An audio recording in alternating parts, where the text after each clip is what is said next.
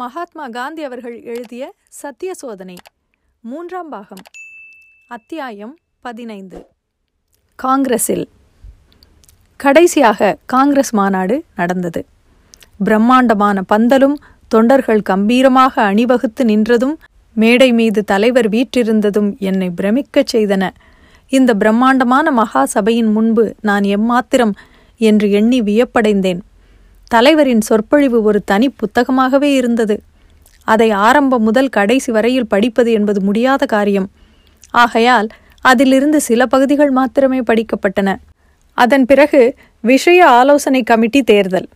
Committee கூட்டங்களுக்கு கோகலே என்னை அழைத்து போனார்.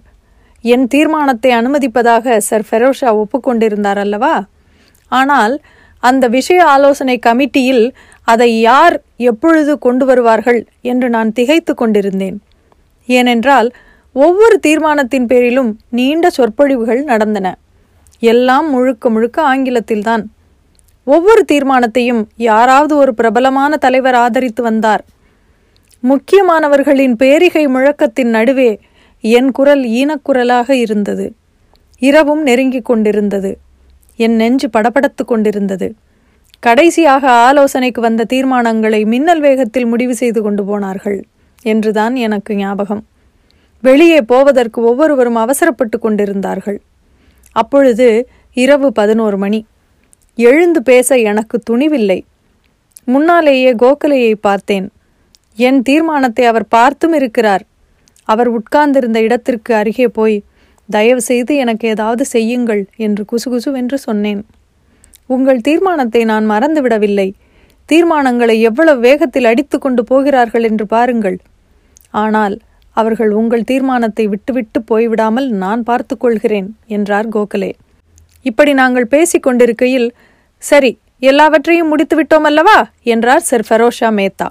இல்லை இல்லை தென்னாப்பிரிக்கா பற்றிய தீர்மானம் பாக்கி இருக்கிறது. மிஸ்டர் காந்தி நீண்ட நேரமாக காத்து கொண்டிருக்கிறார் என்று உரக்க கூறினார் கோகலே. நீங்கள் தீர்மானத்தை பார்த்தீர்களா? என்று கேட்டார் சர் ஃபரோஷா. பார்த்தேன் என்றார் கோகலே. அது உங்களுக்கு பிடித்திருக்கிறதா? மிகவும் நன்றாக இருக்கிறது. அப்படியானால் அதை எடுத்துக்கொள்வோம் காந்தி அதை படியுங்கள் என்றார். நான் நடுங்கிக் கொண்டே அதை படித்தேன். கோகலே அதை ஆமோதித்தார். ஏகமனதாக நிறைவேறியது என்று எல்லோரும் கூவினார்கள்.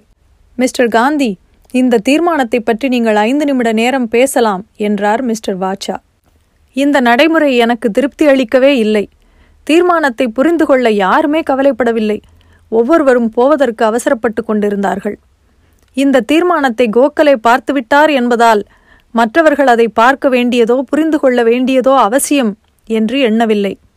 காங்கிரஸில் நான் செய்ய வேண்டிய சொற்பொழிவை பற்றியே காலையில் கவலைப்பட்டு கொண்டிருந்தேன். ஐந்து நிமிடங்களில் நான் எதை சொல்வது? ஓரளவுக்கு நன்றாகவே நான் தயார் செய்து கொண்டிருந்தேன். ஆனால் சமயத்தில் சொற்கள் தான் எனக்கு வருவதில்லை. என் சொற்பொழிவை எழுதி படிப்பதில்லை. நினைவிலிருந்தே பேசுவது என்று முடிவு செய்து கொண்டிருந்தேன். பேசுவதற்கு தென்னாப்பிரிக்காவில் நான் பெற்றிருந்த ஆற்றல் அந்த சமயம் என்னை விட்டு போய்விட்டதென்றே எனக்கு தோன்றியது. என் தீர்மானம் வந்ததும் மிஸ்டர் வாச்சா என் பெயரை சொல்லி அழைத்தார். நான் எழுந்து நின்றேன். எனக்கு தலை சுற்றியது. எப்படியோ தீர்மானத்தை படித்துவிட்டேன். வெளிநாடுகளுக்கு போய் குடியேறுவதை புகழ்ந்து ஒருவர் கவி பாடி அதை அச்சிட்டு பிரதிநிதிகளுக்கு விநியோகம் செய்திருந்தார். அந்த பாட்டை வாசித்துவிட்டு தென்னாப்பிரிக்காவில் குடியேறி இருப்பவர்களின் குறைகளைப் பற்றி குறிப்பிட்டேன். அந்த சமயத்தில் மிஸ்டர் வாட்சா மணியை அடித்தார்.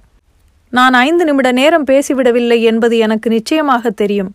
இன்னும் இரண்டு நிமிடங்களே பாக்கி இருக்கின்றன. அதற்குள் நான் பேச்சை முடித்துவிட வேண்டும் என்று என்னை எச்சரிக்கை செய்வதற்காகவே மணி அடிக்கப்பட்டது என்பது எனக்கு தெரியாது. மற்றவர்கள் அரை மணி நேரம் முக்கால் மணி நேரம் பேசியும் மணியடிக்கப்பட்டதில்லை என்பதையும் அறிவேன். ஆகவே நான் அவமதிக்கப்பட்டதாக உணர்ந்தேன். மணி அடித்ததுமே உட்கார்ந்து விட்டேன். ஆனால் சர் ஃபெரோஷாவுக்கான சரியான பதில் அந்த பாடலில் அடங்கியிருக்கிறது என்று குழந்தை போன்ற என் புத்தி எண்ணியது. தீர்மானம் நிறைவேற்றிவிட்டது என்பதை குறித்து சொல்ல வேண்டியதில்லை. அந்த நாள்களில் காங்கிரஸ் மகாநாட்டிற்கு வேடிக்கை பார்க்க வருவோருக்கும் பிரதிநிதிகளுக்கும் அதிக வித்தியாசம் எதுவும் இல்லை. ஒவ்வொருவரும் கையை தூக்குவார்கள். எல்லா தீர்மானங்களும் ஏகமனதாக நிறைவேறும். என் தீர்மான விஷயத்திலும் இதேதான் நடந்தது என்பதால் அதன் முக்கியத்துவம் போய்விட்டதாகவே நான் கருதினேன். என்றாலும் காங்கிரஸில் அது நிறைவேறியது என்பது மாத்திரமே என் மனத்திற்கு மகிழ்ச்சி அளிக்க போதுமானதாக இருந்தது. காங்கிரஸ் முத்திரை வைத்து விட்டதென்றால் அதை நாடு முழுவதும் அங்கீகரித்து விட்டது என்று ஆகும்.